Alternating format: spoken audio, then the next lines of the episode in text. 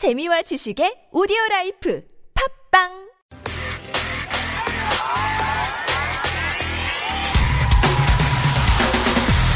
화제의 뉴스 핵심을 짚어드립니다. 뉴스의 맥.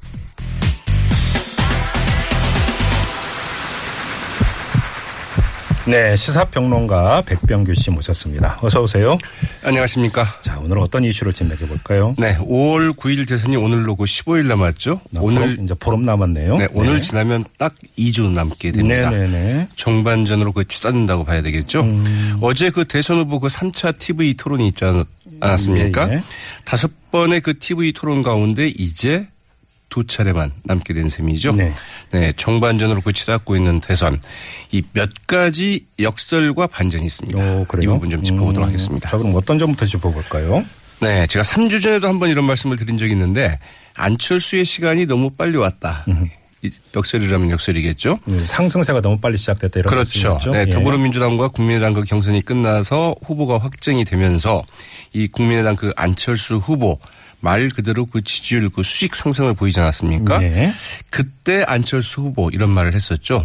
문재인의 시간이 가니 안철수의 시간이 왔다. 네네. 음. 이렇게 얘기를 했는데요. 이제 뭐라고 해야 될지 모르겠어요. 이제 어 그때 이제 그러나 이제 그 당초 너무 시간이 왔다고 이야기하기에는 시간이 좀 빨리 왔다 이런 음. 지적을 좀 한 바 있는데요. 뭐 조정에 들어갈 것이다.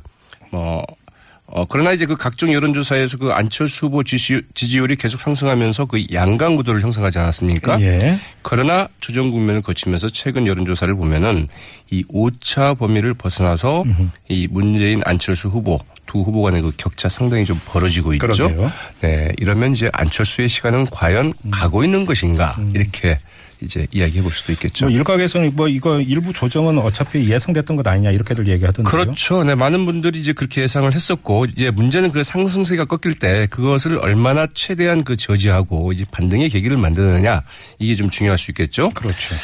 그런 점에서 이제 그 두 번째 역설이 있습니다. 자신했던 것이 치명적인 약점이 될 수도 있다. 네. 뭐 이런 이야기인데요. 이 안철수 후보의 경우에는 그 TV 토론이 그 대표적입니다. 사실은 그 안철수 후보 이 TV 토론은 굉장히 그 자신 있다. 이런 이제 입장을 피력하지 않았습니까? 맞짱 토론을 제안한 적도 있었죠. 그렇죠. 네네. 맞짱 토론하자. 왜안 하느냐. 네. 이러면서 이제 얘기를 했는데 네. 어, 끝장 토론하자 그랬죠. 네. 그만큼 이제 그 TV 토론에는 그 자신이 있다. 이런 이제 입장의 피력이었는데 그러나 그 지난 세 번의 그 TV 토론을 보면은 물론 이제 평가는 상당히 좀 보는 시각에 따라서 그 각기 다를 수 있습니다. 그러나 네.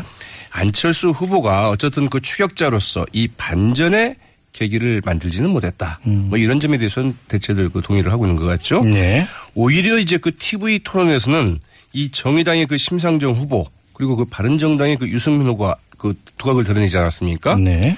특히 이제 그 스탠딩 자유 토론 방식이 진행이 되면서 이 문재인 후보에게 그 질문과 공격이 좀 집중이 됐었죠. 특히 그 2차 토론이 그랬었고 네. 어제는 비교적 분산이 됐습니다만 그러면서 어떤 현상이 벌어졌느냐. 오히려 그 안철수 후보의 그 존재감은 상대적으로 희미해졌죠. 네. 양강 구도가 오히려 희석된 이런 측면도 있습니다. 그러니까 안철수 후보로서는 이 TV 토론만 하면 뭔가 좀 판세를 좀 뒤집을 수 있다. 이렇게 자신을 했지만 결과는 지금까지의 결과는 어 오히려 그 반대로 나타나고 있는 게 아닌가 이렇게 해석해 볼 수 있겠죠. 이게 이제 그 TV 토론에서 주되게 이야기됐던 주정 논란이라든지 북한 인권 결의안 논란 이런 게 일정하게 영향을 미쳤다 이렇게 봐야 될까요?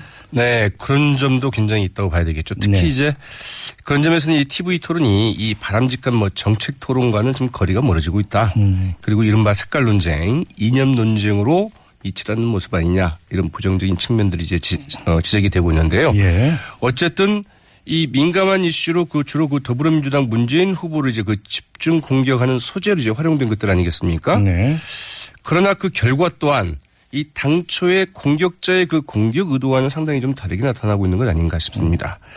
먼저 그 주정 논란이나 유엔 북한 인권 결의안 주로 그 바른정당의 유승민 후보가 특히 주도적으로 이제 제기를 했죠. 그랬죠. 네. 이 아무튼 보수층에 이제 표심을 자극을 해서 어떻게든 어 이제 문재인 후보를 좀 밀어내고 어 보수층을 좀 결집을 시켜보겠다. 이렇게 이제 기대를 했을 수 있겠지만 그것이 유승민 후보의 그 지지율 상승 혹은 이 문재인 후보에 대한 그 결정적인 타격이 되고 있지는 못한 것 같습니다. 네. 되려 이런 색깔 논쟁을 통해서 이 반사적 이득을 얻고 있다고 한다면 홍준표 후보가 아닐까. 어, 어, 이런 문제 민감한 이 보수 지지층의 그 결집 효과를 보고 있는 것은 바로 홍준표 후보다 이렇게 볼 수 있는 게 네. 왜냐하면 TV 토론 이후에 홍준표 후보의 그 지지율 부분적이긴 하지만 이 상승 공- 곡선을 좀 보이고 있죠. 예. 또그 문재인 후보도 오히려 그 야권 성향의 그 지지자 그 결집 효과를 보고 있는 것 아니냐. 이런 평가를 좀 낳고 있죠. 그래서 어 2%에서 많게는 뭐 4, 5%까지 상승 효과를 보고 있는데요. 어 반면 그 주적 논란 이나 혹은 뭐 유엔 북한 인권 결의안 논란에서 이 문재인 후보 비판 대열의 그 가세한 안철수 후보 이 자신의 주요 지지율 기반인 호남 쪽이나 혹은 이 부유하는 이 보수층 그 어느 쪽으로부터도 그리 썩 좋은 호응을 얻어내고 있는 것 같지는 않다. 네. 바로 그 지지율 하락으로 좀 드러나고 있는 것이죠. 예. 이 TV 토론에서의 그 최고의 승자, 뭐 정의당의 그 심상정 후보다 이런 평가들이 좀 많이 있죠. 네, 뭐 동의하시는 분도 있고 그렇지 않으신 분들도 있겠습니다만. 2차 TV 토론 뒤에 이제 근데 당 안팎에서 여러 가지 또 논란도 있었습니다. 그렇죠. 그러나 이제 그 심상정 후보 역시 이 지지층 확대에는 그다지 네. 성과를 내고 있지 못한 현실이기도 하죠. 자, 아까 역설과 반전이라고 하셨는데 일부 언론은 뭐 아직도 단일화 가능성을 점치고 있어요. 이건 어떻게 봐야 될까요? 네, 이 바른정당 오늘 뭐 저녁에 좀 의원총회를 한다고 그러죠. 네네. 유승민 후보의 이제 완주 여부가 주목이 되고 있는데 이 바른정당 내에서는 이제 그 저조한 지지율을 들어서 그 유승민 후보의 그 사퇴 혹은 뭐 선거 연대 방안이 이제 논의가 되고 있을 것으로 이렇게 추정이 되고 있습니다. 예, 예. 그 결정이 어떻게 날지 이제 주목이 되지만 말씀하신 것처럼 과연 바른 정당이 후보 단일화나 혹은 뭐 선거 연대를 그 추진한다고 하더라도 네. 그것이 과연 선거에 영향, 영향 을 어떻게 미칠까? 그렇죠. 상당으로 좀 미지수이죠. 네. 이 역시 그 역설적인 상황이 좀 예상이 되기도 하는데요. 음. 가령 바른 정당이 앞서 이제 그 손학규 전 의장이죠. 과의 그 인터뷰에서도 말씀을 좀 하셨는데 이 국민의당과 그 공식적인 연대에 나설 경우에 안철수 후보로서는 오히려 호남 지지표가 크게 흔들릴 가능성을 배제할 수가 없습니다. 네. 반대로 그 자유한국당 홍준표 후보 측과의 그 단일화나 그 연대를 추진한다고 한다면 이 홍준표 후보에 대한 그 보수층의 그 보수층 지지표의 결집 어느 정도 뭐 예상을 할 수가 있겠죠. 그러나 그게 과연 어느 정도나 파괴력이 있을 것인가 이거는 좀 의문입니다. 네. 결과적으로 보수 개혁의 그나마의 토대 가능성마저 소실되는 것은 아닌가 이제 이런 추정도 해볼 수 있겠는데요. 이번 대선 이 기존 그 정치권의 셈법이나 어 기존 그 대선의 법칙이 좀잘 먹히지 않는 선거인 것만은 좀 분명해 보입니다. 이런 시선이 있죠. 그러니까 단일화를 주장하는 일부 의원들의 지금 그 주안점이 대선이냐, 아니면 대선 이후를 겨냥한 거냐 이런 내년 얘기죠. 지방선거나 총선이냐. 그러니까 어디에 강조점을 두느냐에 따라서 입장이 다르다 이런 이야기도 많이 있습니다. 아무튼 이제 대선 이제 15일 남았네요. 그렇죠? 네. 문재인 더불어민주당 후보는 오늘 이제 그 대의원들이 보낸 그 문자 메시지에서 요즘 행복하다. 승리가 피부로 느껴진다. 이렇게 이야기를 했다고 그러죠. 안철수 국민의당 후보는 오늘 지금 목포로 좀 가고 있다고 하죠. 국민의당 그 호남 총 출동령을 내렸다고 합니다. 네네. 바른정당은 앞서 말씀드린 것처럼 지금 이제 의원총회 한참인데요. 네, 앞으로의 그 2주, 이전 2주와는 좀 다른 시간이겠죠.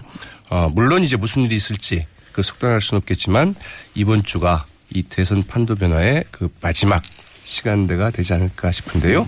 무슨 일이 있을지 좀 지켜봐야 될 것 같습니다. 막바지로 치닫고 있네요. 알겠습니다. 자, 뉴스엠의 여기까지 진행을 하죠. 수고하셨어요. 네, 고맙습니다. 시사평론가 백병규 씨였습니다.